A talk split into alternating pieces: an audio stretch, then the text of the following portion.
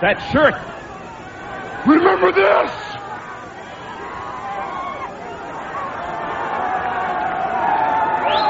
My Lord! What is this? Jimmy! I know this shirt. This is Andre's. I am the greatest giant to ever walk the face of the earth.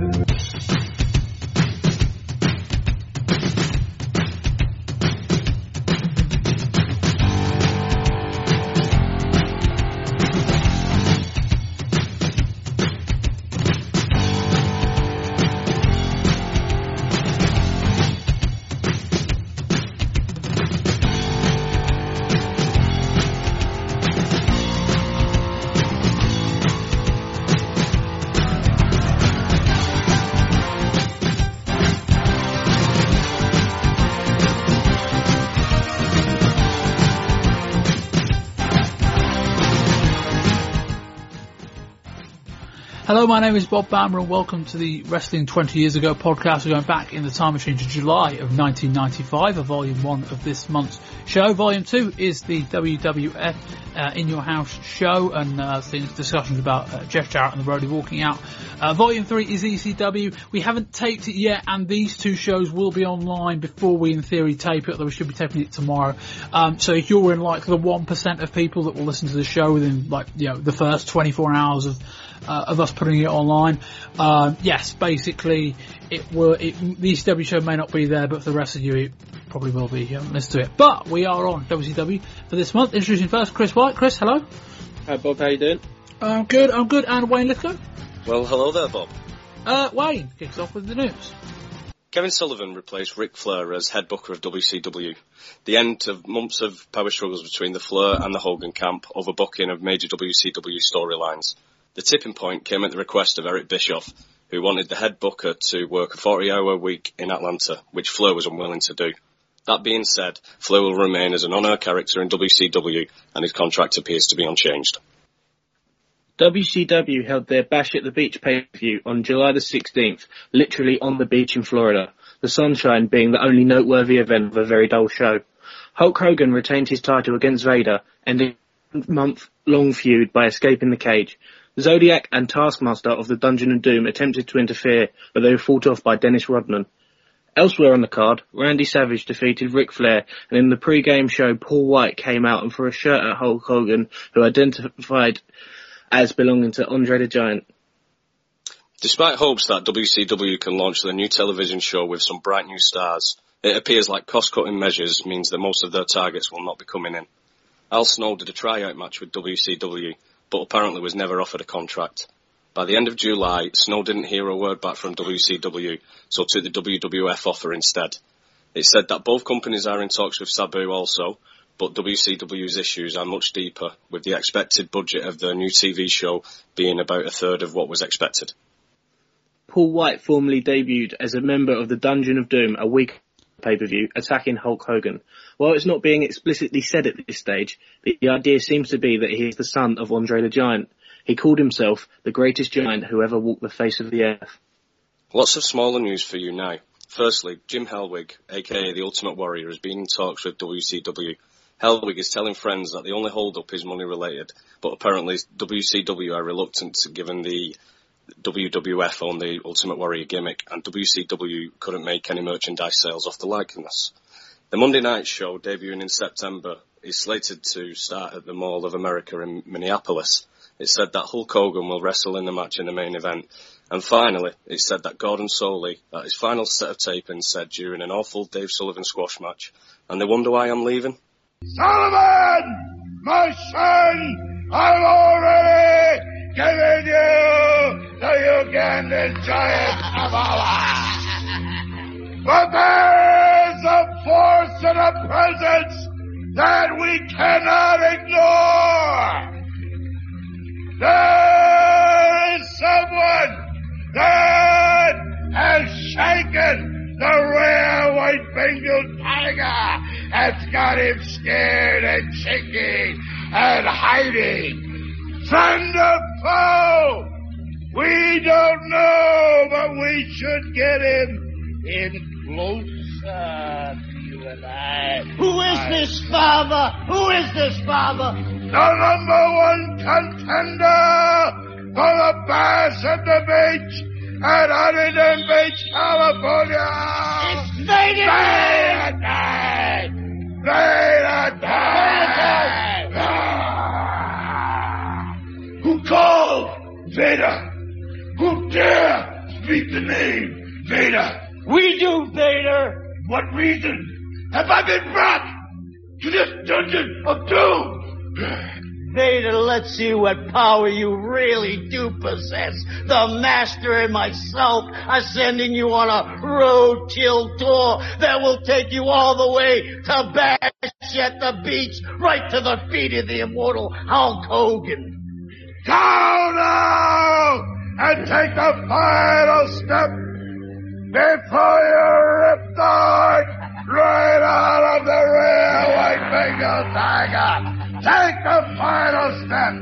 fear no man. Go, I have the power. I fear nothing. Ah.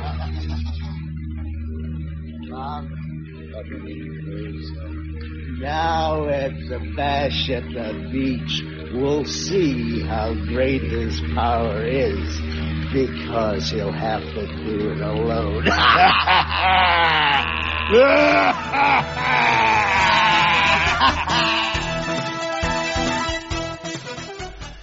We start July in WCW with Dave Sullivan on his date with the Diamond Doll. Dave takes the doll to watch The Lion King before Dave gets awkward at a posh restaurant. They get delivered a starter with a message that implies they're eating a rabbit stew.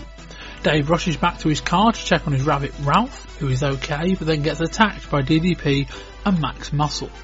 We cut to the Dungeon of Doom, and the topic of discussion is of Vader, who enters the dungeon as if he's been summoned. Vader seemingly rejects the Dungeon of Doom, and Sullivan and Curtis predict we'll see how powerful, is, powerful Vader is on his own at Bash at the Beach. In the main event, Diamond Dallas Page against Johnny Badd went to a double countout. After the match, Page uses the doll as a shield before he and Max Muscle double team on Badd. On to July 8th and we're back in the Dungeon of Doom. We've got a repackaged Avalanche as the Shark, every bit as awful as you can imagine.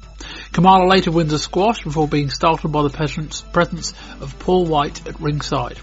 We join Vader on his roadkill tour. This is a series of promos recapping his feud with Hogan, intertwined with video clips. Randy Savage defeats Bunkhouse Buck in the main event. Mean Gene Okerlund during the show plugged his hotline, pushing the fact that the Ultimate Warrior will be returning to the ring very soon. You shelled out the money to pay for it, you'd have heard Okerlund tell you about Warrior returning to an independent show in Las Vegas. On to the 15th of July we see the debut of Zodiac, aka Butcher, aka Brutus Beefcake in the Dungeon of Doom. He's painted his face black and white. Curtis tells Taskmaster that neither he, Kamala, the Shark, or Zodiac will be tasked with taking down Hulkamania. Ric Flair won a squash match with the ringside surrounded by the Space Mountainettes, a bunch of ladies dressed in swimsuits.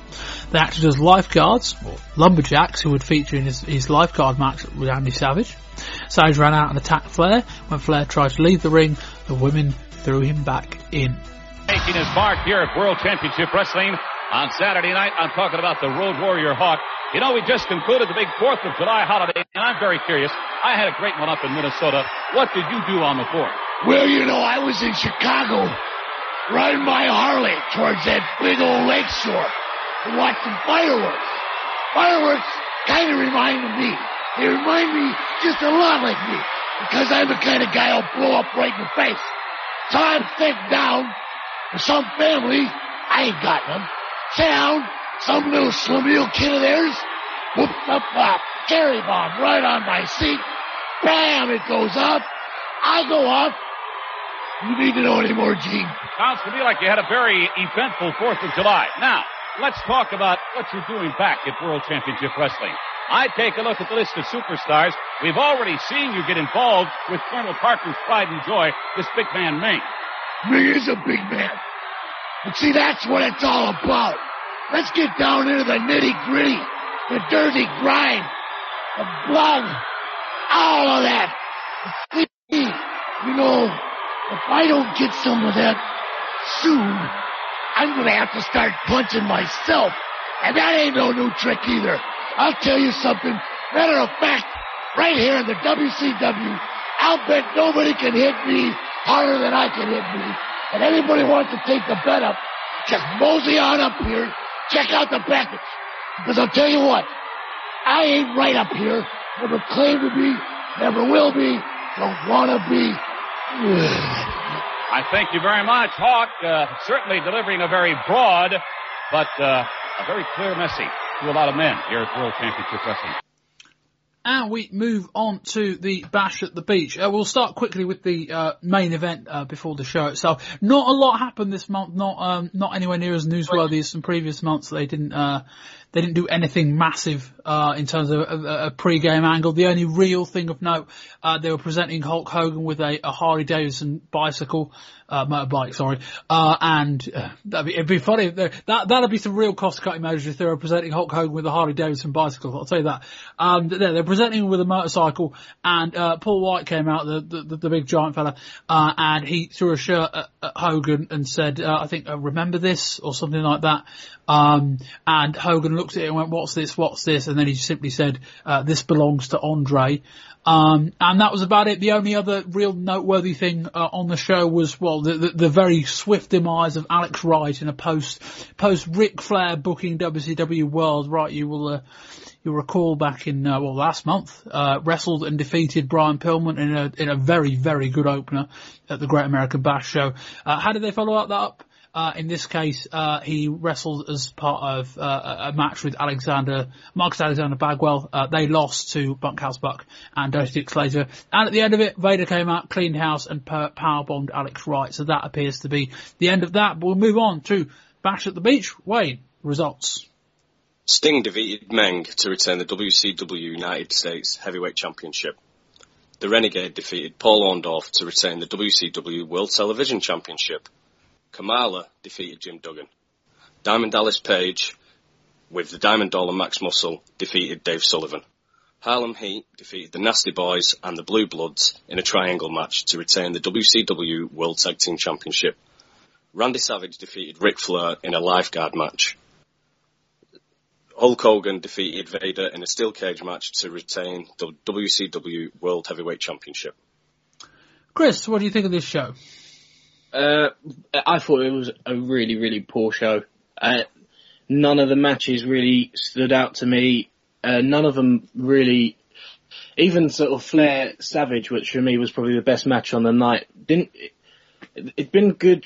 There'd been good build up to it, um, but it just felt really flat and lackluster. The whole show came off as not really m- having much meaning to it. I really didn't enjoy it at all. Wayne. No, for Sam, I mean, some of the matches going into it, you thought, yeah, you know, this this could have something about it, um, and just going through it, I think this is, you know, probably the third time I've I've, I've been a guest on this show reviewing WCW pay-per-views, and this is, and none, none of the previous ones were any good, and this has got to be the worst of the lot. I was going to say, sorry, Wayne, you you had some uh, stinkers. I think I think you were on with us for the. Uh, that Clash of the Champions show in January yeah. as well. Um, yes. but yeah, no, this was, um, it was almost like once they worked out they were going to be outside in the sunshine at the beach, they thought they just didn't have to try. Um, but the, the, the card was a stinker going in. I mean, let's let's be honest about that. Um, and then when you factor in that Sting and Meng had an okay match, but I get the sense was really boring if you were in the live crowd because like, it was very slow. Um, Flair and Savage wasn't long enough or anywhere near as good enough as their match last month. Um, the main event wasn't anything special, and the rest of the matches were, you know, with the exception of the triangle match, which which has a lot of talent in it, um, but has a lot of issues with how they booked it in terms of the, the triangle match concept. All the other matches were just filled with guys. I, I could have told you that this, this, this was going to be a stinker unless it was going to be propped up by one of two or three matches.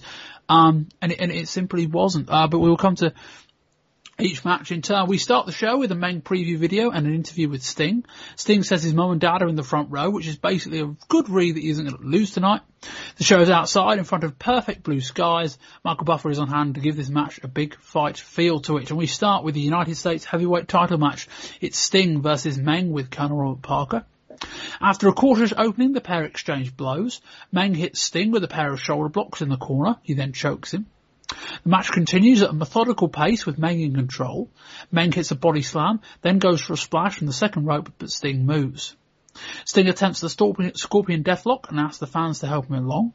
He gets Meng over, but Colonel Robert Parker gets on the apron for the distraction. Meng hits a brainbuster, then a trio of backbreakers. Sting barely kicks out. Meng goes for a sunset flip, but Sting stands up in it and drops a leg on Meng's face. Sting hits a belly to back suplex and he slowly gets some control. He follows that with multiple clotheslines and a back body drop. Sting jumps on Meng's shoulders. Meng sets for a powerbomb, but Sting rolls through for an impressive Hurricane Rana. Sting goes for a running splash in the corner, but Meng gets both feet up and Sting crashes hard. The crowd pop for that. Meng hits a second rope splash, but Sting barely kicks out. Meng goes for a big kick, but Sting ducks into a roll up and grabs a three count for the win. Meng pops straight back up at the end of the match and attacks Sting. Road Warrior Hawk then comes out to protect Sting. Wayne, what do you think?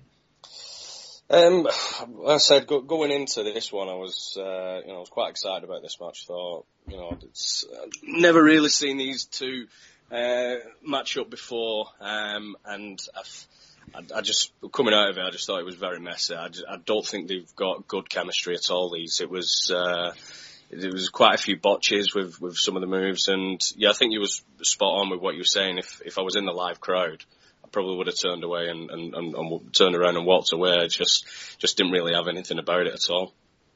Chris, yeah, it was it was a very very slow match. It was really unengaging. It felt really cautious.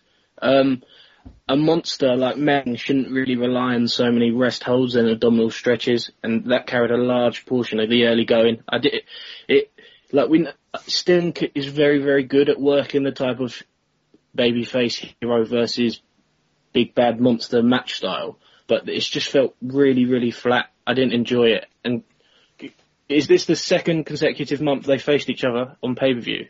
Um, uh, second consecutive would imply three in a row, so no, I think it's oh, just two. two. Yeah, yeah, sorry. It's, yeah, so. The, yeah, they faced each other last month, essentially. Yeah, considering they faced each other last month, they, um, they should, really should have been a more decisive finish to it as well, rather than just a roll up. It felt a bit cheap.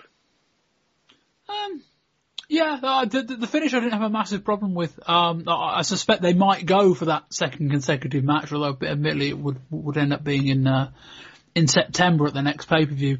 Um, but yeah, this was this was a bizarre one. Um, it, you know. It, it was just far too slow. Um, there were some good spots. I mean, as I say, you know, the, it, it, it was a match that I think might have wowed a lot of people, say 15 years ago, but it's just, it, it's not a pace that I think you can get away with anymore unless there's a very good reason behind it. And I don't think that Meng was hot enough as a heel in front of this crowd, um, to be able to pull it off. But no, I mean, I, it says a lot that this may have been my favourite match of the night and I'm, I'm a bit cautious about it, um, just in terms of, uh, it just never, it never got out of the gears. I said there was some nice spots. The Hurricane Rana was nice. The uh, the bit where Sting goes for the splash in the corner and Meng basically kind of just drop kicks him in the face was a really nice spot as well. And the cameraman got really in behind that.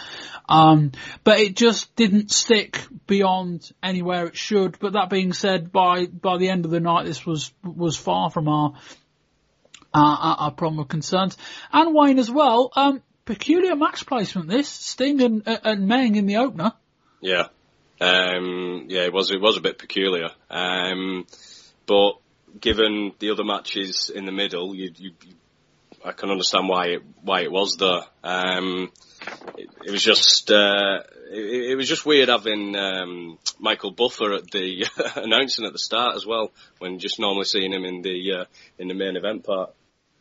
Yeah, well, I guess the the you know, the, the, the thought process behind that was he, he was there to announce the United States heavyweight title match, um, but no, it didn't work, and it is just a little bit of a shame that WCW didn't have a a, a very successful opening match on last month's pay per view that they had absolutely no way of putting on this month's show. There's, there, it's just a real shame we, you know, there isn't a, a great Brian Pillman Alex Wright match that we couldn't have possibly rematched on uh, on, on this show, but you know, whatever. Um, and then Road Warrior Hawk comes out, and I don't think we saw him after that. Um, but anyway, we move on to the television title match. It's the Renegade with Jimmy Hart versus Paul Orndorff. The match starts at a pace. Renegade, if nothing else, is capable of running quickly. He sends Orndorff to the outside into the sand. There are audible, Orndorff chants. Orndorff ends up grabbing a handful of sand and chucks it into the Renegade's eyes. Somehow the implication was that referee Randy Anderson couldn't have seen it, which is preposterous given that he was stood right next to both of them. Uh, Renegade hits a back body drop followed by two incredibly sloppy drop kicks. They were kind of like bicycle kicks almost. Uh, Renegade hits a belly to back suplex and that's enough for the win apparently.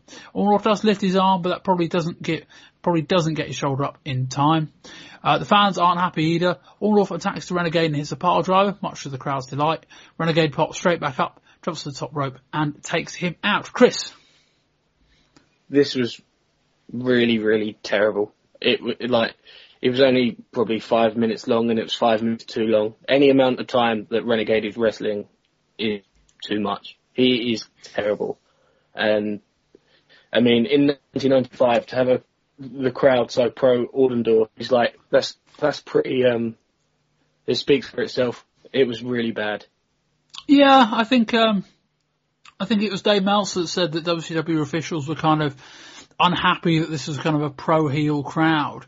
I don't get the feeling this was a pro heel crowd. I think this was just a really anti renegade crowd and, and a couple of others, but they were just, you know, they were anti kind of a lot of the Hogan names or a lot of the guys they perceive to be in positions that they perhaps don't like.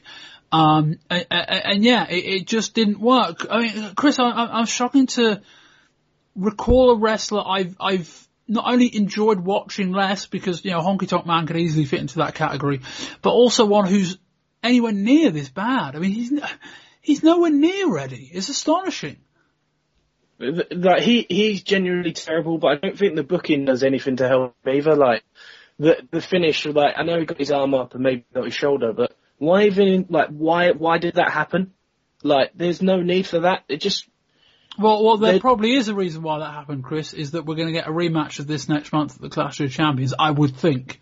That's, um, that's not I don't. No one wants to see that. like no one wants to see the rematch. Uh, but if you were well, well get, get, get your uh, get your television tuned in on uh, August tenth, uh, eighth, tenth, whatever the Clash of Champions is. Uh, I, I, would. Uh, yeah, you, you'll you'll be given the opportunity to see that. But yes, I think I think that's how we can explain the the finish. Wayne. Yeah, he's he's he's brutal to watch, Renegade. Um, I mean, those, I'm not even calling them drop kicks. It was just jumping and landing on his back. That's all he was doing. That's what, that's what the move was. Um, and to finish, obviously, you know, it's the, the finish setting up as it was with, uh, with Orndorff saying he got his arm up, but to finish on a back body drop is, uh, you know, it's, it's probably as bad as what the uh, what the match was as uh, uh, at all. And like you said before, yeah, I don't, I don't think it was a heel crowd, um, but the fact that the crowd was cheering for Orndorff at the end has surely got to uh, point fingers at the at the booking team to say, you know, this guy was was not ready to to have the title at all. Um, and obviously all the talk of uh, you know Alex Wright not not being pushed, maybe you know they, they, should actually see that that's the route that they should have gone down after all.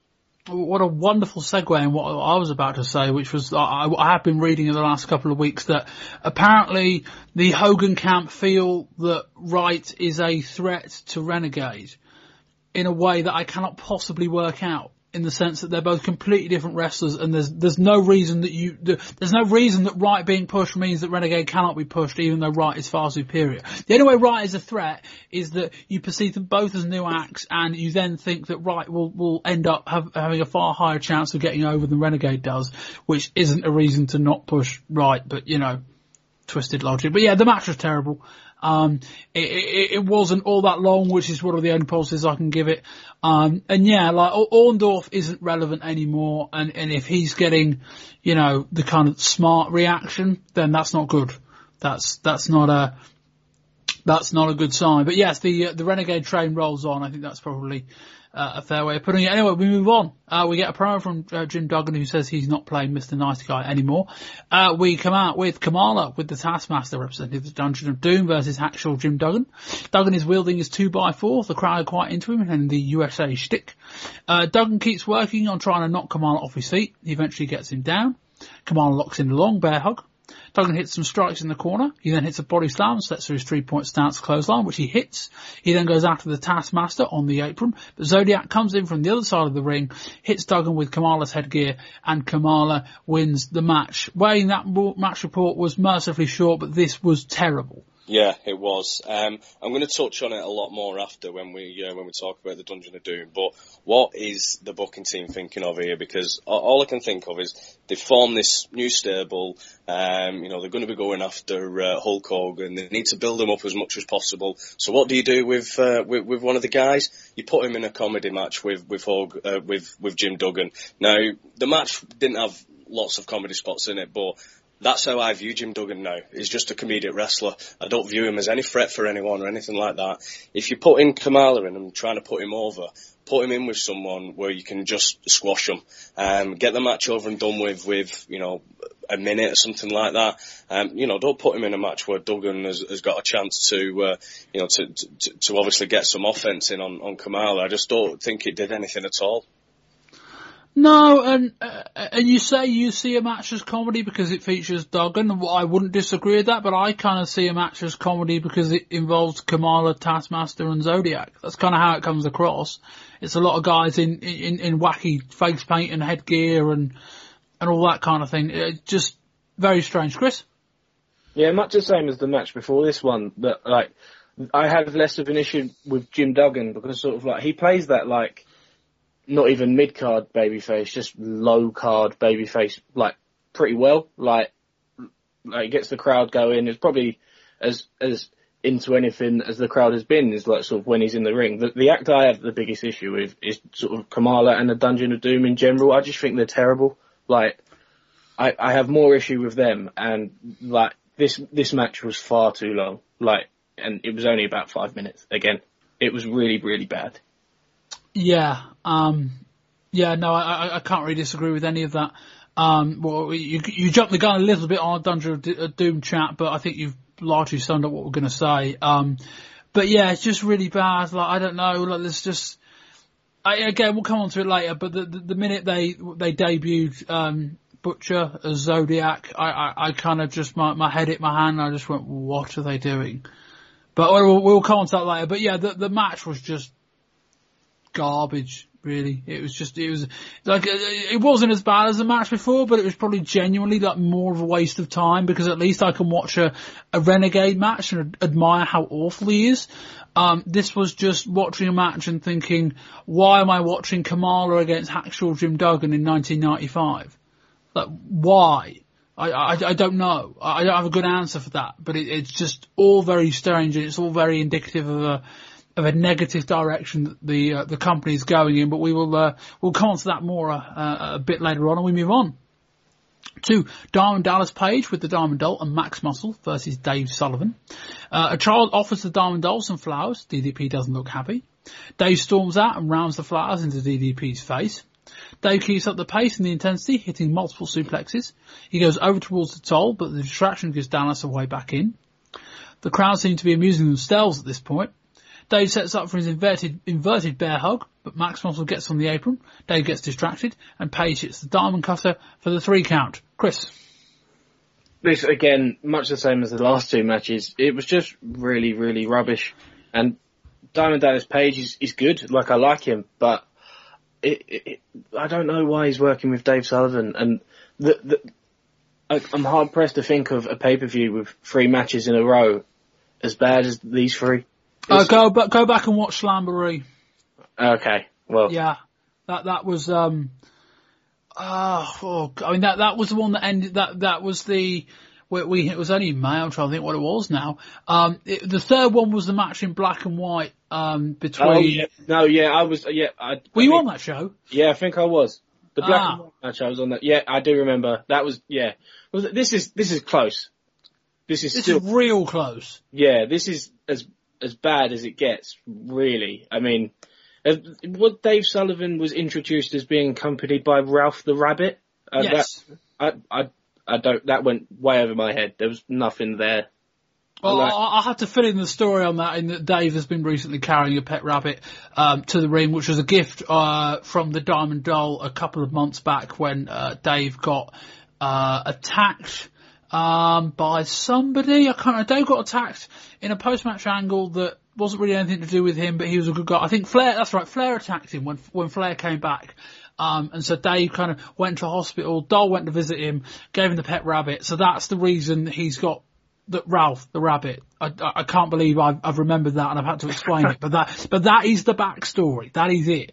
So Um, and that's, that's that's a lot of the the story of this match is like his interaction with Diamond Doll, and a lot of that is based around a pet rabbit. Like it's just really terrible, really bad.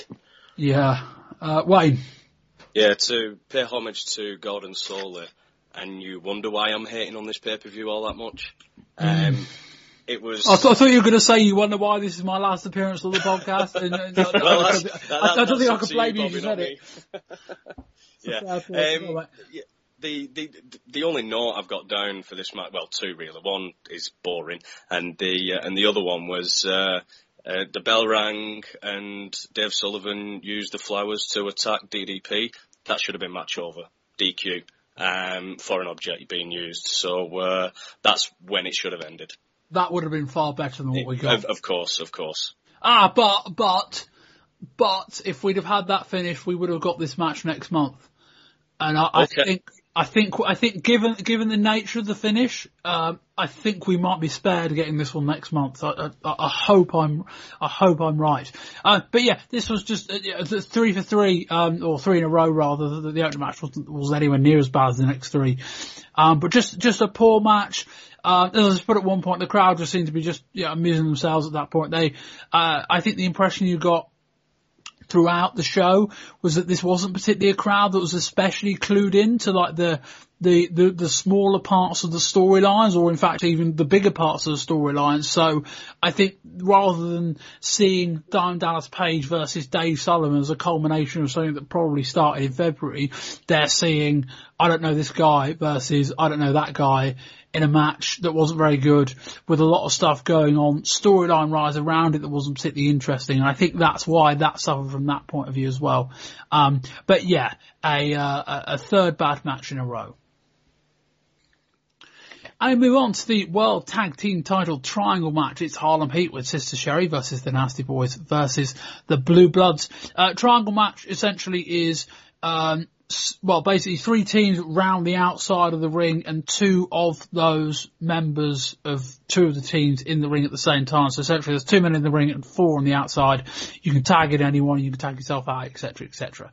Um, and as a uh, as a as a uh, as a sidebar, uh, Robert e- Lord Eaton, sorry, is being billed as being from Stoke on Trent, uh, which I thought was quite funny.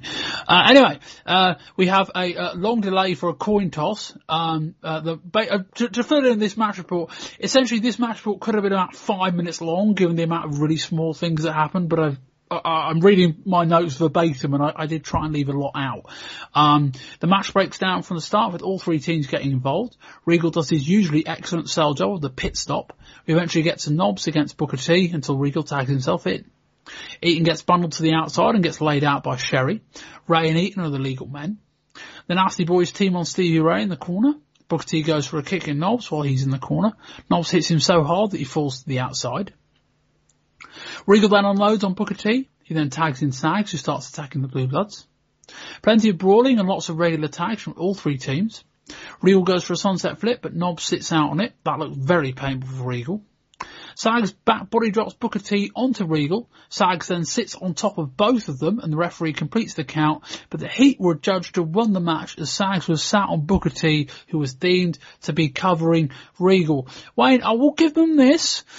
Uh, as confusing and as cop out a finish as it was, uh, that's not something I would have been able to come up with.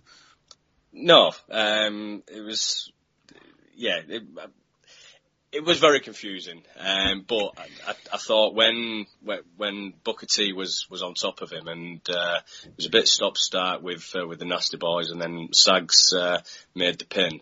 All what was going through my mind is Booker T's to get the win here. Um, so yeah, it was it was out, out of the blue of the finish, and you know some of us might never have come up with it. I just think it ruined it a little bit for me.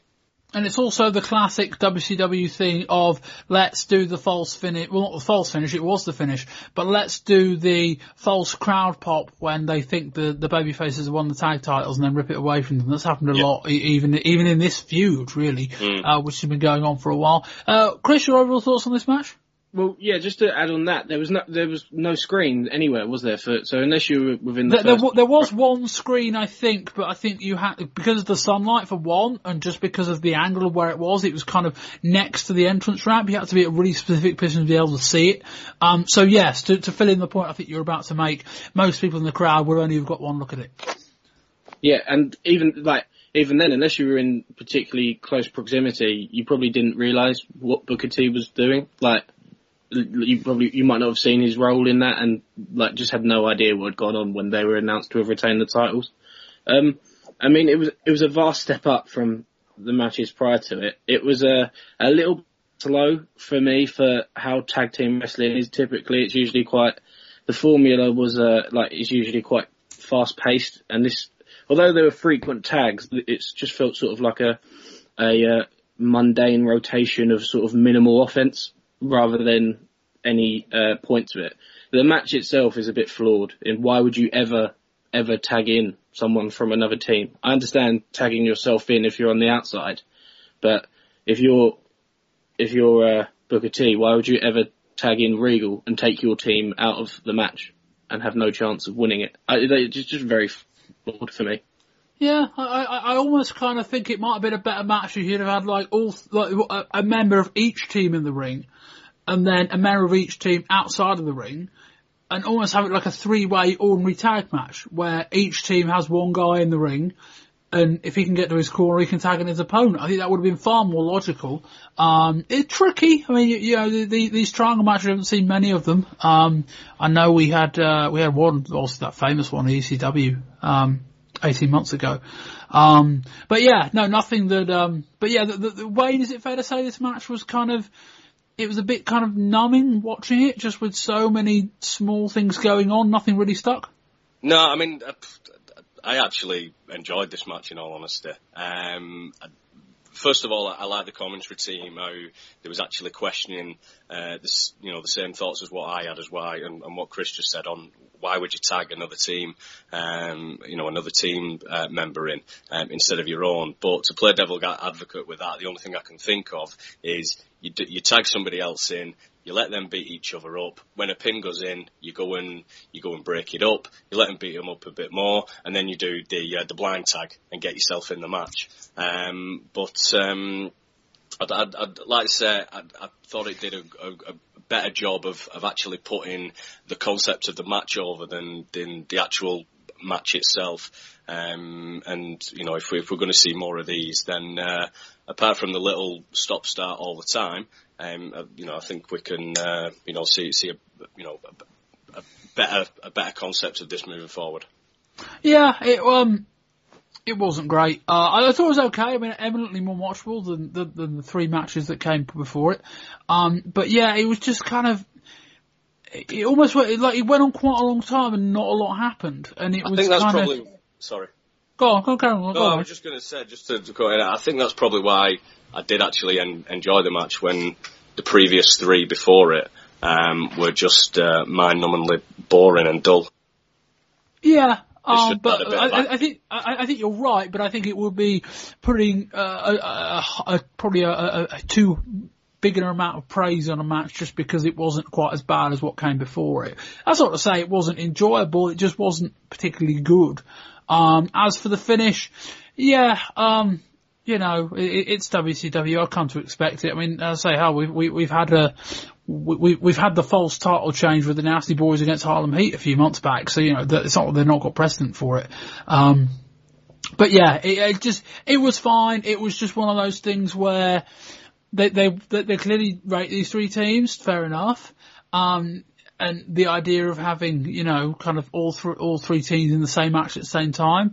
Okay, uh, I, would want to retool it though and work out a better way of doing it. I don't know whether my idea of having three guys in the ring at the same time is necessarily any better, um, but I think it takes out some of the logical issues and it probably makes it fractionally easier to follow.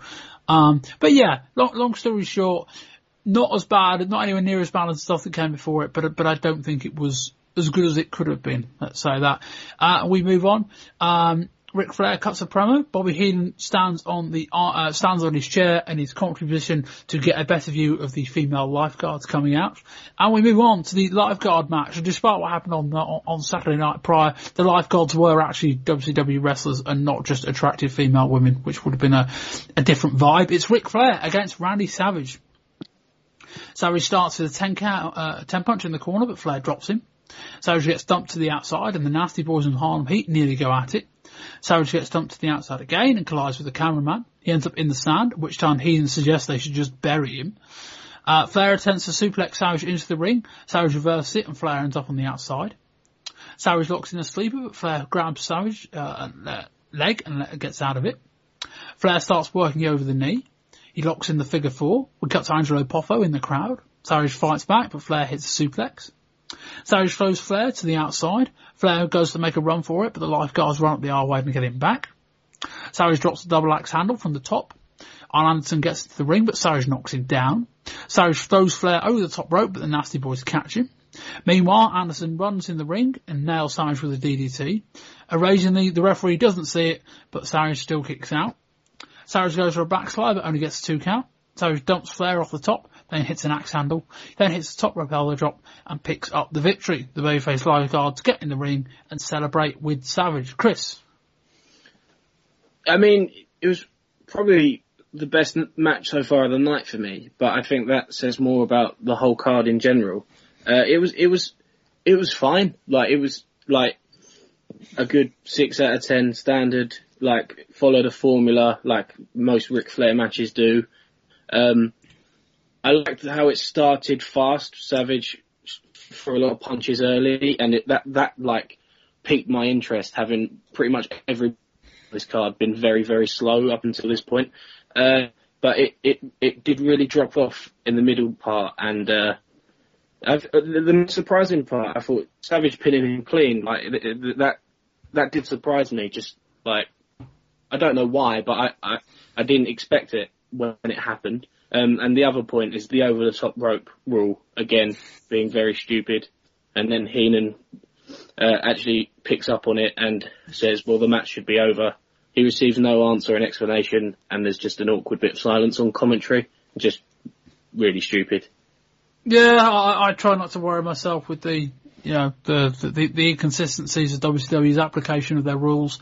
Um, but yeah, uh, wait, yeah, I went in with uh, with high hopes, uh, but I come out a little little underwhelmed in all honesty. Um, it, it, was fine for what it was. Um, like, like, Chris says, you know, it was probably above average kind of uh, performance between them. Um, you know, fa- fast paced uh, start to the match, and um, and then it was, you know, it, it was just, you know, your common common end um, to carry on with what Chris just said though, yeah, I was I was, I was very surprised over the um, over, you know over over the win that um, Macho Man took and how clean it was. Um, in the news that we that we read out before, is is, is it a point now where uh, where the booking responsibility has, has, has come away from Flo now? Oh yeah, no, that happened at the beginning of the month. Yeah, that was, right, okay. first week in first week in uh, July. That changed over. Yeah. So I mean that that probably could have something to uh, to do with it then. Um, I suspect Flair would have lost here even so. You're right, maybe not quite as cleanly, but uh, I didn't see this and think, oh, that was a massive change in direction. I kind of saw it more of, well, let Savage get the, the second win, even as a clean one, but with a view that Flair can talk his way back into the third match probably in September. Um, so yeah, no, you, are right to point that out, but I don't think that was a massive factor in this case. Um, Wayne, any more thoughts? No, no, no, that was just pretty much it. Yeah, I mean, it was, uh, you know, having watched their match last month at the Great American Bash and it being, uh, it's a, it's a decent case to say it was the best match of 1995. Certainly if you take ECW out of the equation, it becomes a very difficult thing to argue against. Um, yeah, this didn't have any of the redeeming features that last month did. Um, and also I think we're on the second match of July. You know, we, we, we factor in the In Your House, uh, main event of Diesel and Sid, which was a, a lumberjack match, um, also. And yeah, I think we're on a second lumberjack match in the same month where the lumberjacks probably hurt the match rather than helped it by adding a lot of unnecessarily moving parts to to the match. You know, I, I don't get the feeling Savage and Flair really needed it. Um, you know, and it's kind of like I, know Flair does. You know, I know Flair did try and run this match, but it wasn't the kind of feud where I thought, well, you know, because Flair won last month, he didn't particularly try and leg it.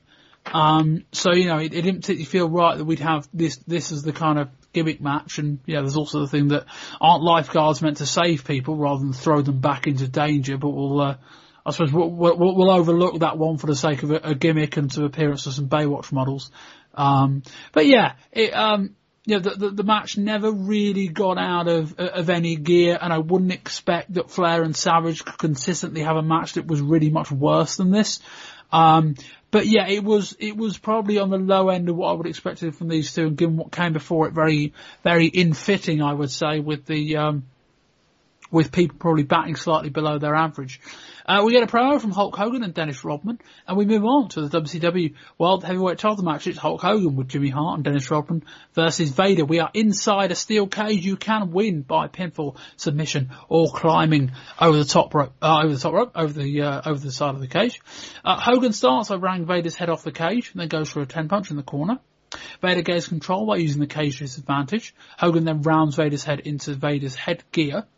Hogan then puts, oh, that's right, Vader, not, not his mask. Vader has his big kind of, um, I don't know what to call it, but it's kind of the, the thing he walks out with that looks like a kind of like robot suit on his head and shoulders. Um, he put that in the ring and then Hogan basically ran his head into it. Um, Vader then hits the Vader bomb in the corner, then goes for a second, but Hogan is still able to kick out. Hogan rounds Vader's head off the cage again, then attempts a body slam, but cannot get Vader off his feet. Vader attempts a splash from the top rope, but Hogan rolls clear. Hogan clotheslines Vader into the corner, but Hogan's second attempted body slam sees Vader fall on top of him. Vader locks in a sleeper. Hogan then finally hits the body slam, uh, but goes down clutching his back. Vader hits a splash, but Hogan kicks out, then starts hulking up. Hogan hits a weak boot, so much so that Vader doesn't even go down, outrun the Taskmaster and Zodiac, but Dennis Rodman fights them off. Hogan drops the leg, then goes to climb out of the cage. Vader follows him. They fight up to the top rope. Hogan knocks Vader down, who crotches himself on the ropes, then climbs out of the cage to retain his title. Wayne. I could probably sit down to this match, be blindfolded, and then um, just tell you the, the layout and the formula of it. Um, just the usual Hogan match. He, first of all, he use, still uses heel tactics. He gets beat down, back and forth, gets beat down, back and forth, hulks up, wins the match. Um, the only difference being this time is uh, he obviously didn't do the leg drop and go for the pin. He, he, he just climbed out, but it's just a standard Hogan match, which I'm uh, I'm, I'm I'm painfully getting bored with him now. Chris. Yeah, I, I, I mean, it didn't really feel like the end of the feud. Like I know it is, but like it's, like I didn't understand why Hogan climbed out of the cage. I mean, it was just, as Wayne said, it was just very run of the mill. Um, and to, for this to be sort of a blow off for that feud, I mean, how, it's really, really underwhelming. It's been an underwhelming feud though, really. I mean, it's kind of been a, a feud that's been more noteworthy for its politics and, and to an extent its business significance, given that these two certainly uh, SuperBrawl and Uncensored did uh, did some good pay per view numbers on top. But this is going to be a feud that's remembered more for the political movements, with Flair kind of fighting Hogan. Um, and you know Vader having his own kind of demands in terms of I'm uh, I don't remember exactly what heavyweight championship he's, he, he used to hold in Japan he doesn't hold it anymore um, but yeah, Vader said, look, while I'm, while I'm this champion from, from, from over in the Japanese promotion, I'm not losing clean here. Hogan's like, well, I ain't losing. Um, and so we, yeah, we've got the things where, you know, Flair has to insert himself into a match he's not even in just for the sake of coming up with a finish that, you know, doesn't really make any sense anyway. Um, but yeah, like I, I kind of feel these two could be involved in a better match, but I don't get the feeling either of them are particularly motivated to want to try. Um, and yeah, it was just, this is one particularly inspiring match. It wasn't long enough to be any good. It wasn't designed to be any good. Um, you've got the bit with the, uh, with Zodiac and Taskmaster running out that, you know, I don't get the feeling anyone there would have particularly enjoyed. Uh, Wayne, any thoughts? Um, well, just uh, more on this match. Yeah, anything else? Um, no, just uh, the the only other thought I could probably come up with is uh, Rodman needs to hold the chair properly when he's uh, when he's when he's looking all threatening. And, Well, I, I will forgive a non-wrestler not being able to properly swing a steel chair. Um, no, I, I, I, will- I will do that. Um, and that ended the show, or at least it did for me, because I turned off at this point because I thought that was the end of the show. So I got quite a shock when Saturday night came on the following week, and they said, "Oh, there's been more." So I had to go back and dig out this, uh, dig out this show, uh, and turn back on the final five minutes of it because they cut back to Schiavone and Heenan, and they said goodbye, and the I don't think the credits started rolling, but they, you know, they just cut, so I just turned it off. Um, but no, the uh, the show hadn't finished. Uh, Vader is in the ring, being you know a bit pissed off. Uh, Flair runs out in a vest and underpants. Yeah, that that is not an exaggeration. Um, not not like ring gear, like genuine underpants. Um, and then just starts berating Vader. Vader starts pushing him. Vader goes to attack Flair, outruns Arn Anderson, um, and uh, yes, uh, Vader runs them off and basically says, "Mouse to the camera, uh, I want you in a two-on-one match." Chris, uh, I presume uh, you two weren't stupid enough as me just to turn off uh, abruptly, but what did you think of this this post-match angle or post-show angle almost? I thought it was interesting. Like it was um like probably one of the only noteworthy things on the show. Like it's nice to see they're not just sort of they're actually going to try and do something with Vader. Like they have that he's not just going to sort of fall to obscurity. They actually have a sort of feud in mind for him. That But, it- but if the, if the feud is turning him face, is that a good thing? Uh, well, I mean, there's not much room left for him at the top of the card as a heel. So even if, like, just to take him out away from that Hogan storyline, uh, having worked with Flair for a while, I think that is a good thing. Like, I mean, if he's not, if if he's not going to win this belt, then like, I'm glad he's doing what he's doing. I don't know. I think it's it's difficult to book the monster babyface who isn't the number one, um, because then you end up having to beat him in really odd situations. And I also just think Vader would be a really bad babyface. I may be wrong on that, and I'll happily I'll happily be proven wrong. Uh, Wade, No, I, I'm, I'm I'm with you on on that one, Bob. I, I was I was very much interested by it and, and very intrigued because it's something different for uh, for, for Flair and and for Vader as well. But uh, if if they're going down the route of uh, of turning him first, then uh, I you know I, I just don't see any positives out of it because uh, you know he, he'll just be kept down. Um, about fourth, fourth or fifth on uh, in the in the pecking order. Um, ba- babyface side, what or overall? uh, babyface side. Uh, behind Hogan, Sting, Savage, um, and, and possibly Renegade. And Oh. you know, you yeah, yeah, exactly. Yeah. But you know, they're they're all they're all behind Renegade, and uh, and and I think he would be. Um, so uh, that's that's my thought. But one thing one thing I did like about it was when he was doing the promo um, to the uh, to the camera. Uh, and he just, you know, looked so violent when he was talking, and the blood was spitting onto the camera. And uh, you know, I was, I was just really buying into uh, to, to him delivering the promo in, in that way. Chris, your overall thoughts on this show and a score rating out of ten. Well, uh, the the best matches were maybe average matches. So I, it was just there was nothing noteworthy. The only well, the only noteworthy thing, and like obviously you two aren't particular fans of the angle, but the only noteworthy thing was uh, what happened when the show seemingly went off air. Uh, but it it was just terrible. I, I mean, a, a two out of ten maybe, but that's more about how bad the uh, second, third, and fourth matches were. The and the other the other four matches on the show were okay, but no better than that. So maybe maybe two is slightly harsh, but I mean three at most. Wayne. I'm, I'm giving it a straight two, yeah, and I don't even think it is harsh. Um, some, you know, like you said, the, the, the matches that we thought that were, uh, the, the best ones on there were, you know, average or just above average, and then, you know, the Renegade match, uh, the Duggan Kamala, um, Dave Sullivan match was just bringing it down to a minus. Um, it didn't even get a rating. That's how bad they were. So, in, yeah, I, I think it's just a straight two for me.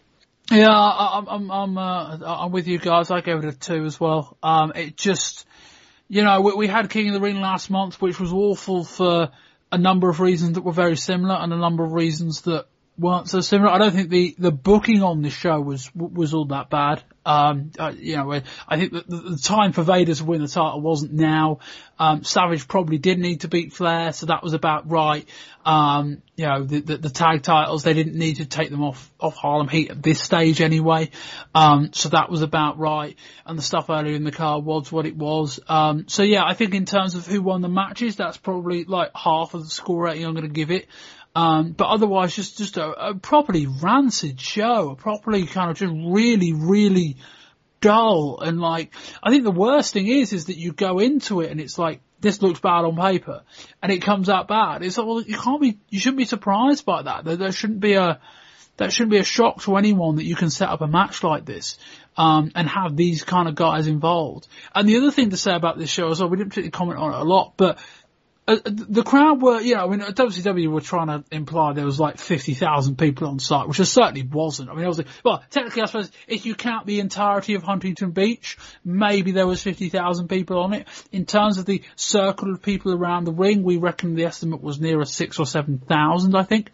Um, although it is worth noting that that crowd certainly dropped off by the time the main event came round. It, it, it certainly depleted because I don't think people were paying for this. It was just you know, rock up and watch a free wrestling show because you can't really can't really crowd control a beach.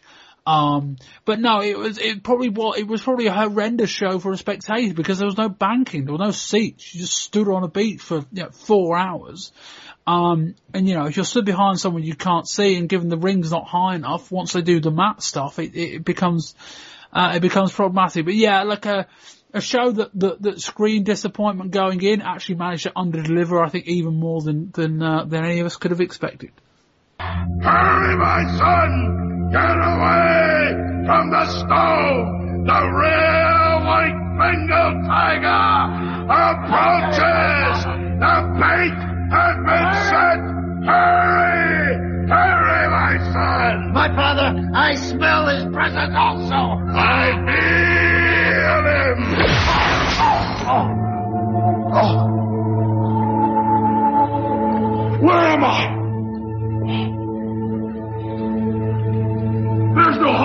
Here!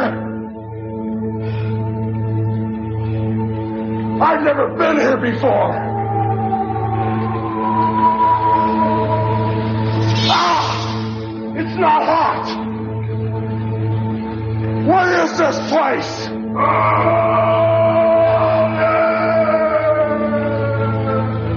I know you. I know you too.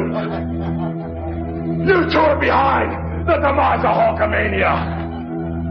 I know about the Zodiac. I know about the dangerous Kamala. oh yeah, I know about the Man-Eater the shark. But etched in stone is a legacy, the immortality of Hulkamania. And you too will be buried beneath it. You don't understand. Hogan, this is where darkness dwells and lives. Nobody has ever been able to defeat the immortal Hulk Hogan, except yourself. You see, Hogan, you're the one that created me. And because of that, it's this simple. Your demise is etched in stone.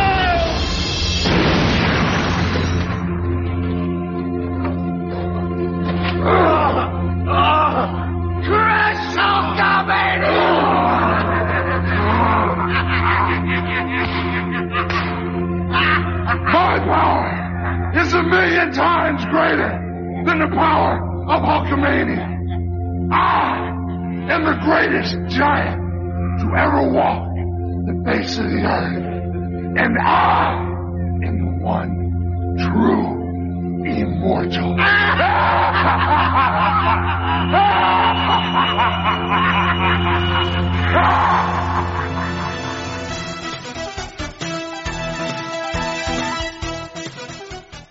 We open the July 22nd show with a clip from the end of Bash at the Beach with Vader challenging both Flair and Anderson.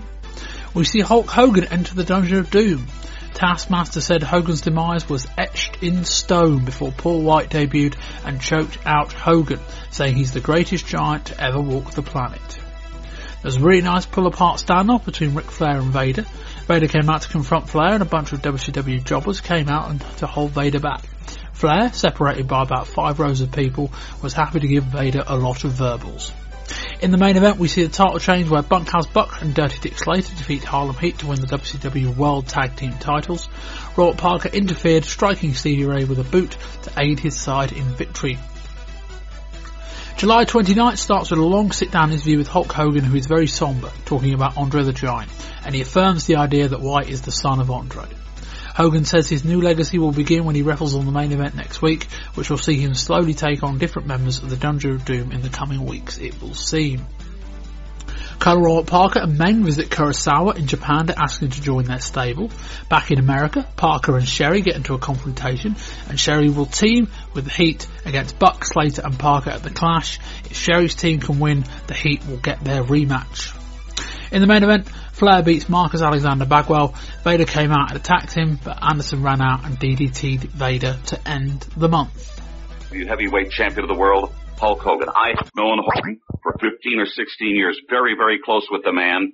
This past week, we received comments from Hulk Hogan in a very special interview.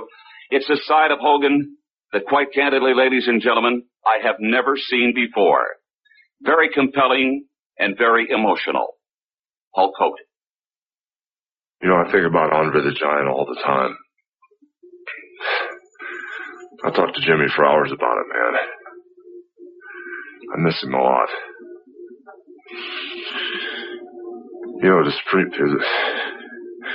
you know, this funeral, I fought for hours to, to hold back the tears, man. I, I sat in the row with his best friends and we cried, man. We cried and talked about him all day.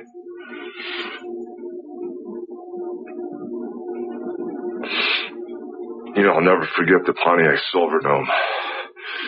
The largest crowd I'd ever seen and how they yelled my name. I felt, man, that it was just unfair. That they weren't yelling his.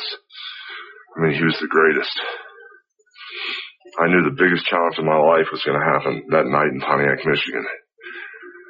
The size, the power. Man, I didn't know how I was going to do it. I got lucky that night, man. I came out on top changed my future forever. But the one thing I'll never forget about that night when I went against Andre was when I looked at him, man.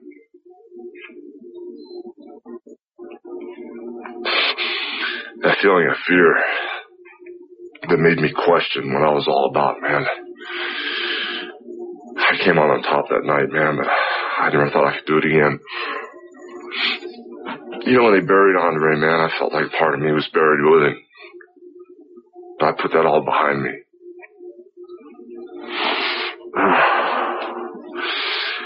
You know, I can smell him, man. I can feel him. His presence is everywhere I go.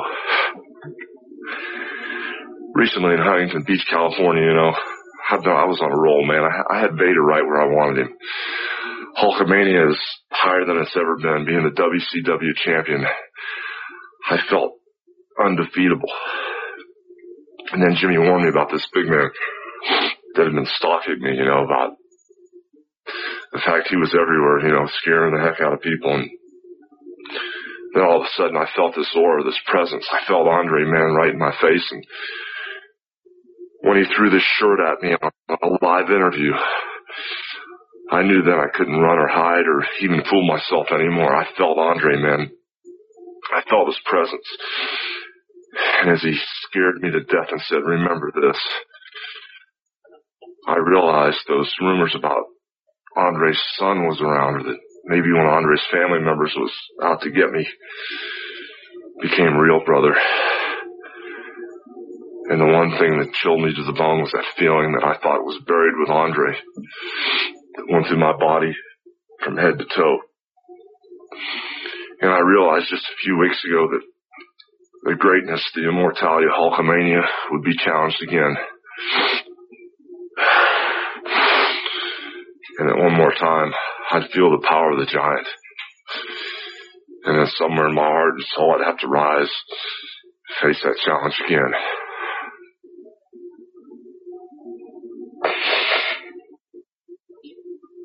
You know, I had a long talk with Jimmy Hart about this thing, brothers. I told Jimmy, I don't want to live this way anymore, man. This is his shirt. I've seen him wear this before. One of the last times I saw Andre, he had this shirt on. You know, Jimmy, I'm tired of being haunted, man. I said, go on the offensive, man. Get aggressive. Get this thing done for me. After what happened last week on the Dungeon of Doom, the way Sullivan had this giant stalk me, the way he snuck up on me when his hands were around my throat, I felt Andre the Giant, man. I felt his presence. I knew right then that power he possessed had to be hereditary. It had to be handed down. And once again, I was haunted, man. That feeling of fear that was buried with Andre the Giant, I had to live it one more time. And now I want that part of me back again. That's why I told Jimmy I made the decision to go on the Dungeon of Doom. That's done, man. There's nothing you can do about that Jimmy Hart, brother. I want Sullivan and I want each and every one of his men because I know that that road leads me to that giant at the end of the road. And that piece of me I'll be fighting for will be something that only if I beat that big man I can get back. But next week on the main event, I'm gonna wrestle, brothers. And Jimmy Hart, whether you think I'm right or wrong, get that deal done, man. Because one at a time, I'm gonna prove that it wasn't a fluke when I beat the giant the first time and now I get a chance to prove once and for all that Hulk Hogan is the greatest wrestler ever. Starting next week when I wrestle on the main event. The legacy of Hulk Hogan lives forever, brother. Because then I go to war next week when I step in that ring. Kevin Sullivan replaced Ric Flair as head booker of WCW on the 5th of July. The story has been brewing for months as you'll have heard us discuss this year, with Flair's power base being slowly eroded by the growing influence of Hulk Hogan, Randy Savage, Jimmy Hart and associates, and their divergence in philosophy with Flair's. Not surprisingly, it seems like the Hogan camp favours the dominant babyface slaying heels approach that made Hogan so successful in the 80s. Flair is more in favour of an NWA territory style of heel champions with chasing babyfaces. It should be said, however, that this is far from the only thing the pair have differing opinions on. We have documented earlier this year how Hogan and Flair have clashed at the top. In April, having seemingly lost all control over any semblance of the Vader and Hogan feud, Flair ended up being dragged around all four corners at the WCW Uncensored show so Hogan could win the match without Vader looking weak. But the effect was being felt lower down the card too. Friends of Hogan have been slowly taking over WCW's television and pay-per-view over the last 12 months. No better illustrated than The Butcher main eventing Starcade in December. Perhaps the Flair Sullivan switch was best illustrated by Alex Wright. Wright was viewed quite highly by Flair, who pushed him as an undefeated wrestler right through until May when he finally lost to Arn Anderson. Flair had taped a match ending Wright's run himself, but felt so bad that they retaped it with a dodgy finish. How did Wright follow up defeating Brian Pillman in June on pay-per-view? Being on the losing end of a pre-game show tag match before being powerbombed by Vader. More recently, it seems like Flair has been losing more and more power. Savage, a big ally of Hogan, is still angry at the change of the finish at the Great American Bash, and Flair was dead set against Vader being put into the Dungeon of Doom. It's said that the straw that broke the camel's back was Eric Bischoff wanting the head booker to work a 40 hour week in Atlanta, something Flair was unwilling to do. He will stay with the company as an on-air talent, and his contract that runs through until 1997 seems to be unchanged. As for Sullivan, he is largely in the same position that Flair was, but is seen as someone who is a lot more pliable. Largely, his role will be bowing to the whims of Hogan and Hart, whilst being able to have control over the rest of the card. It's also thought that Sullivan, being in a position of power, may restrict WCW's acquisition of ECW talent, as Sullivan may want somewhere to work in the event he loses his role with WCW. Uh, Wayne, we, we move on to um, discussing probably the big story of the month as we covered in the news. Um, Ric Flair replaces head booker by by Kevin Sullivan. It's a story that has you know, if you've listened to any WCW show this year, you will have heard a chapter of this story, some more, you know, easy to spot than others. You know, sometimes we've done kind of full readers on it, other times it's just little things. Um, but yeah, essentially, Flair has been fighting an uphill losing battle with, with, with Hogan, Savage, Jimmy Hart and, and others in that camp now. Um, and it basically it seems like Hogan's won. Um, Wade, I, I, I kind of get the feeling that Flair won't be massively gutted that he's not having to deal with all this anymore. No, I, I mean obviously with with what Bischoff was wanting him to do, uh, more hours, and uh, uh, with with where he currently resides, and you know with with the amount of hours he'd, he'd have to do, he'd, he'd, surely have to have to move with his family, and I think that was a big no no for him. So yeah, I, I think he'd uh, be slightly relieved about it. Oh, Chris, I think you know, given Flair's you know kind of experiences this year. Um, and given that his, his power base has been increasingly eroded, do you think that Kevin Sullivan has kind of been brought in as a guy who, while he's got the experience and and and you know the knowledge and potentially the talent to be able to book this kind of thing, do you think Sullivan's more of a selection? It's of yeah, we can kind of tell him what to do. Yeah, definitely. He's he's he'll be put into that role to act as sort of the yes man. Uh, as as you say, the head booker has in, increasingly less and less power and less and less maneuverability in terms of what what he can do with the wrestlers he has on that roster because there's just so many people in that Hogan camp who have that sort of like creative control and then they look after their friends and they look after their friends. So, and so he, he was just sort of probably sort of a figurehead for that. And then Hogan's camp can sort of run away with it and do what they want as things move forward.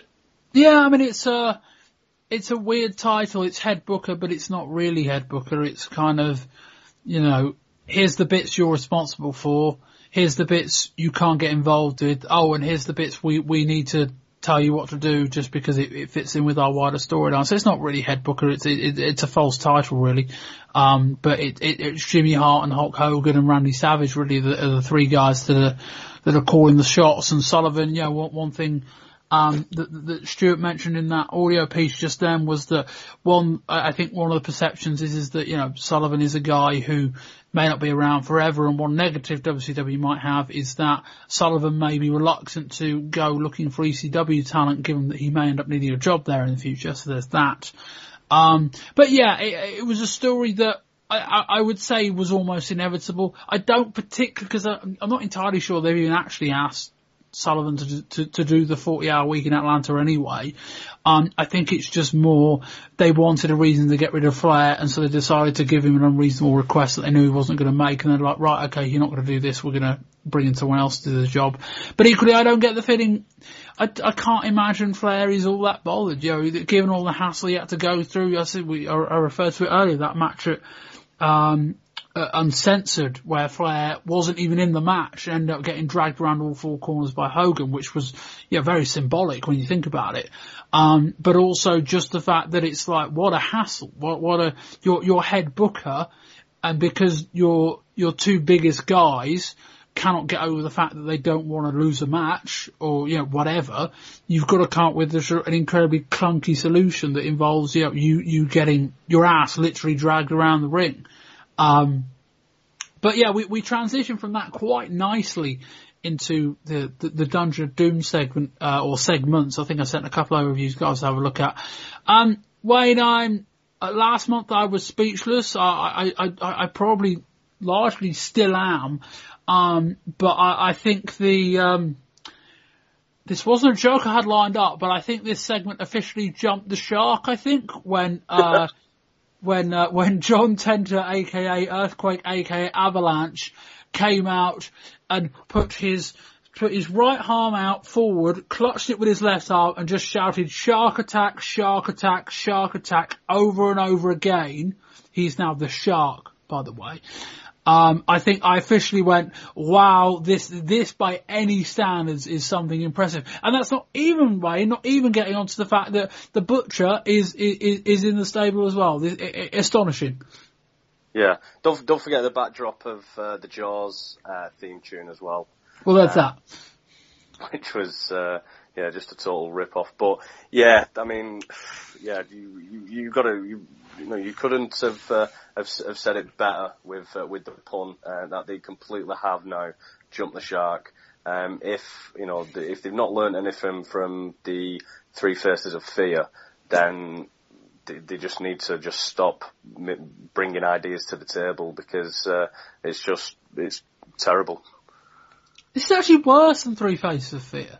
Oh, much worse, much worse. Um, but but they clearly haven't learned anything from the Three Faces of Fear, exactly. given that the Three Faces of Fear are, are, now back together, having had like a breakup feud of about two months, and they yeah. are now reunited in the Dungeon of Doom or under different names. It's it's incredible. Yeah, it's it's it's just um, watching it. It's it's it's very unbelievable. Um, you know, you you can't imagine that these guys have uh, have just changed their um, you know the, the the gimmick, the character, and you know the, the the Zodiac is is is another one as well. I mean, I've just lost count how many uh, how many different um, gimmicks this guy has had in the space of the last few years. It's uh, it's, it's, it's just one too many. And to to buy into a, a, stable like this when you're just comprising the you know the same guys together and uh, and trying to sell it as a as a different aspect is uh, is is pretty ridiculous. Chris, your thoughts on the Dungeon of Doom?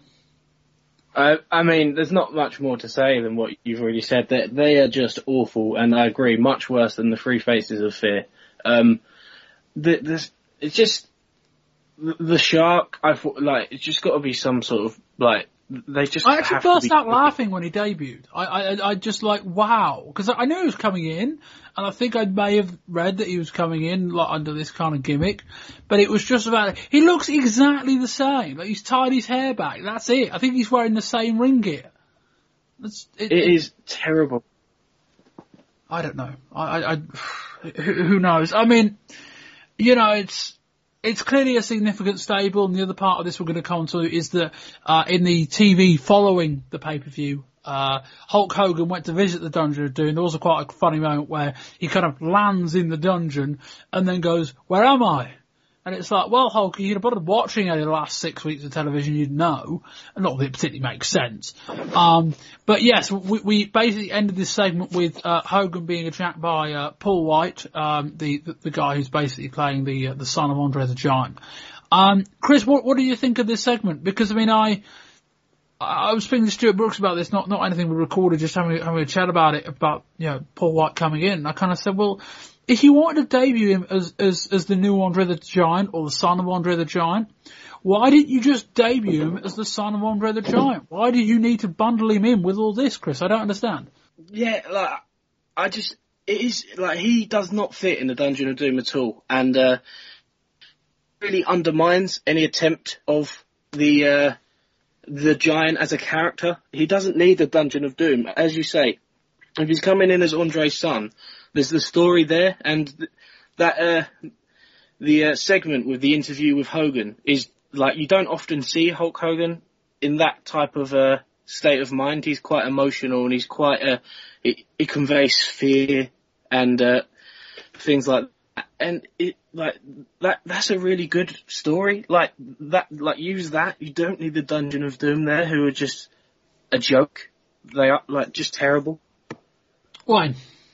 Yeah, I mean, yeah, being in being in this stable uh, with these guys, um, it doesn't fit for him. Uh, if, if if if the stable is what it is with the Three Faces of Fear and, and Kamala, then um, then yeah, bring him in on his own, debut him as Andre the Giant's son. Um, you know, have a you know have a, have a, have a long running feud with, uh, with with, Hogan, uh, and then the big payoff at the end.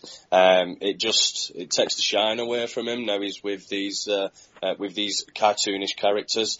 Um, but I think it would work if you are bringing him into a stable. If you if you've not got those guys in, you know, a, a new stable, Dungeon of Doom, um, nothing to do with the Free Face of Fear, and just have have, have like um, you know all, all these monsters in there um, who are going to trying to kill Hulkamania.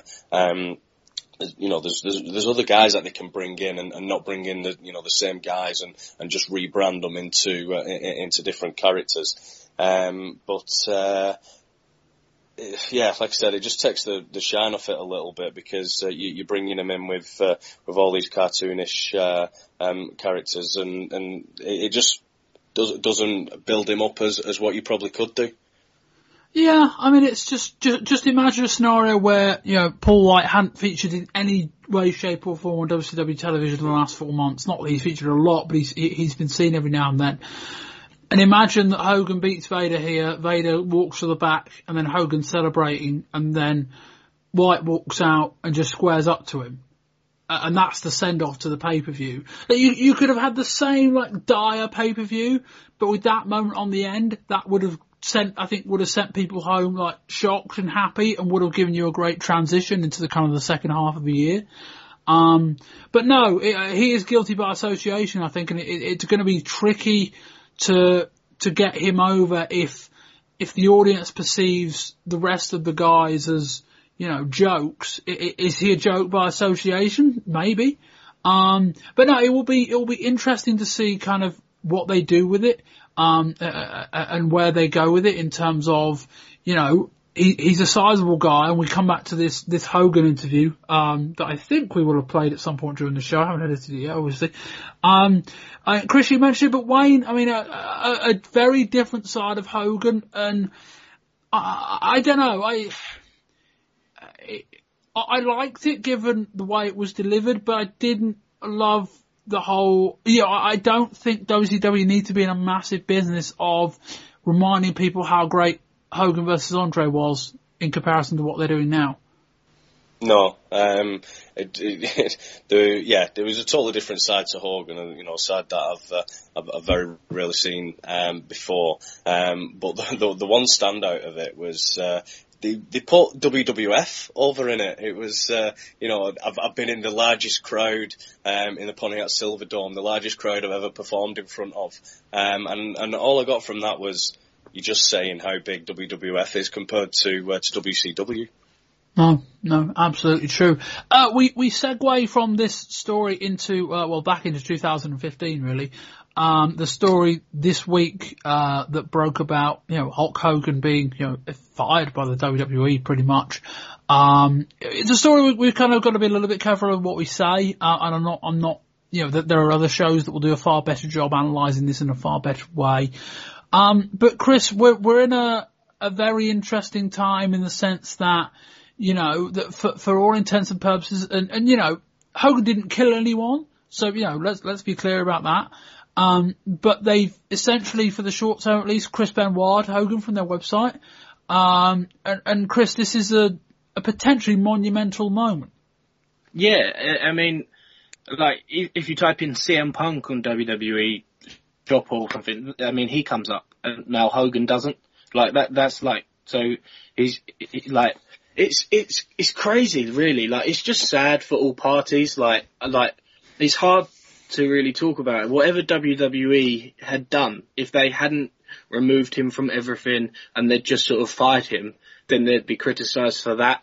But having, in, at least attempting to remove him from things. And then there's people saying, "Oh, are you going a bit too far?" Like it was, there's, there was no nothing WWE could have done as a company that wouldn't have had like had massive downside for them.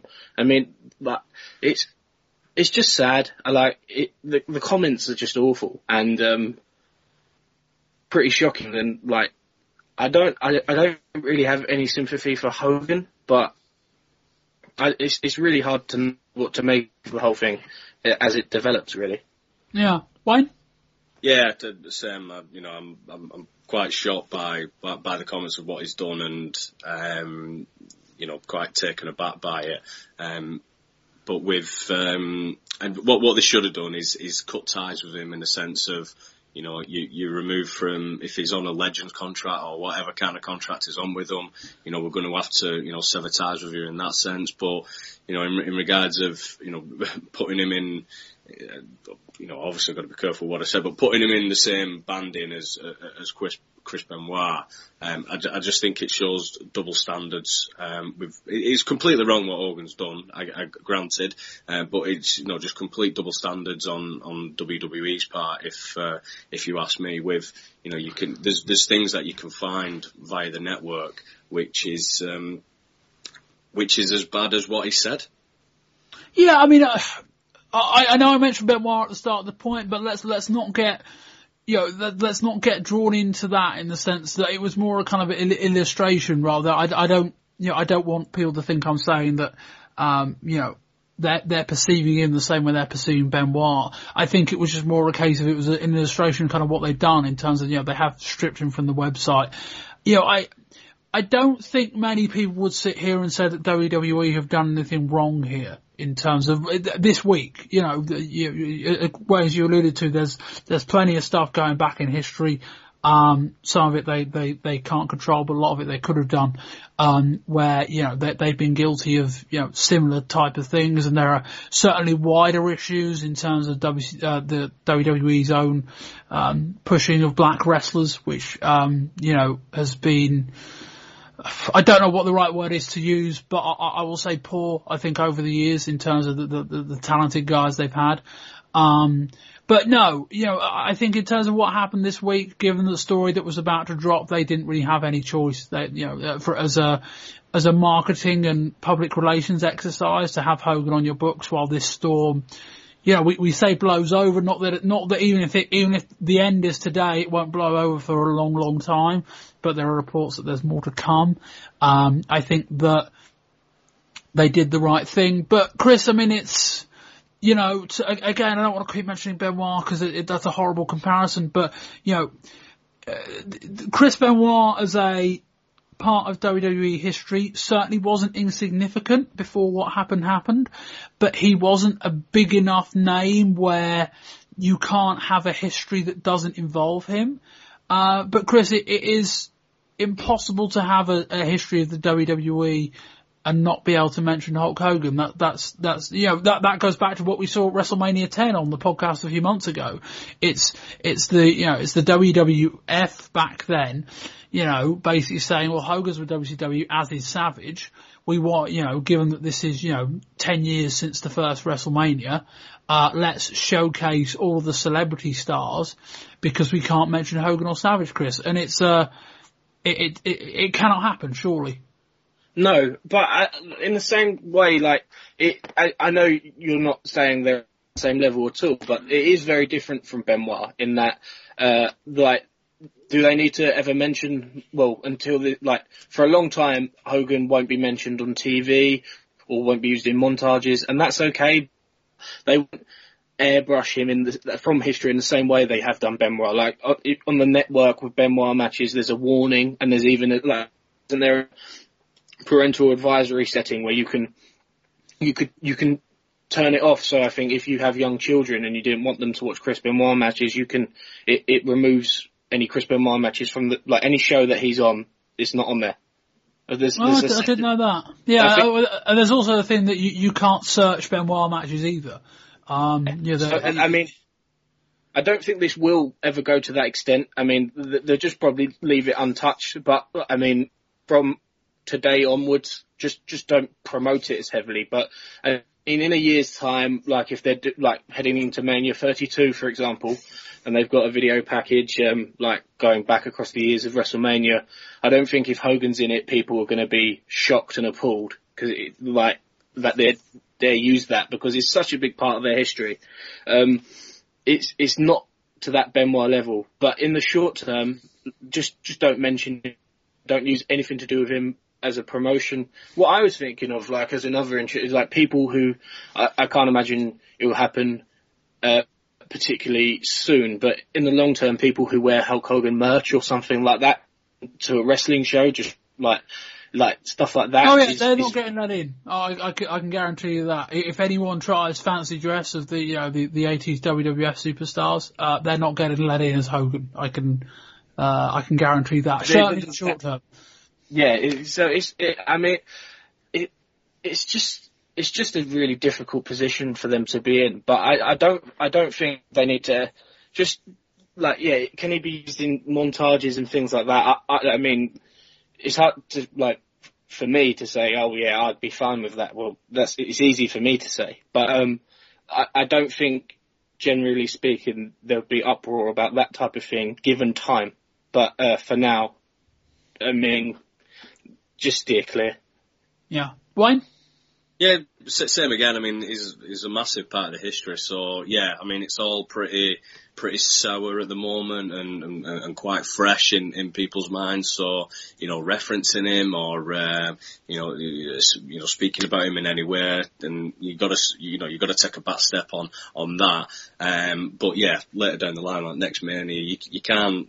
In my opinion, you can't not reference him. You know, he's he, he made wrestling what it was in the 80s. He, he, he, he brought it into to pop culture.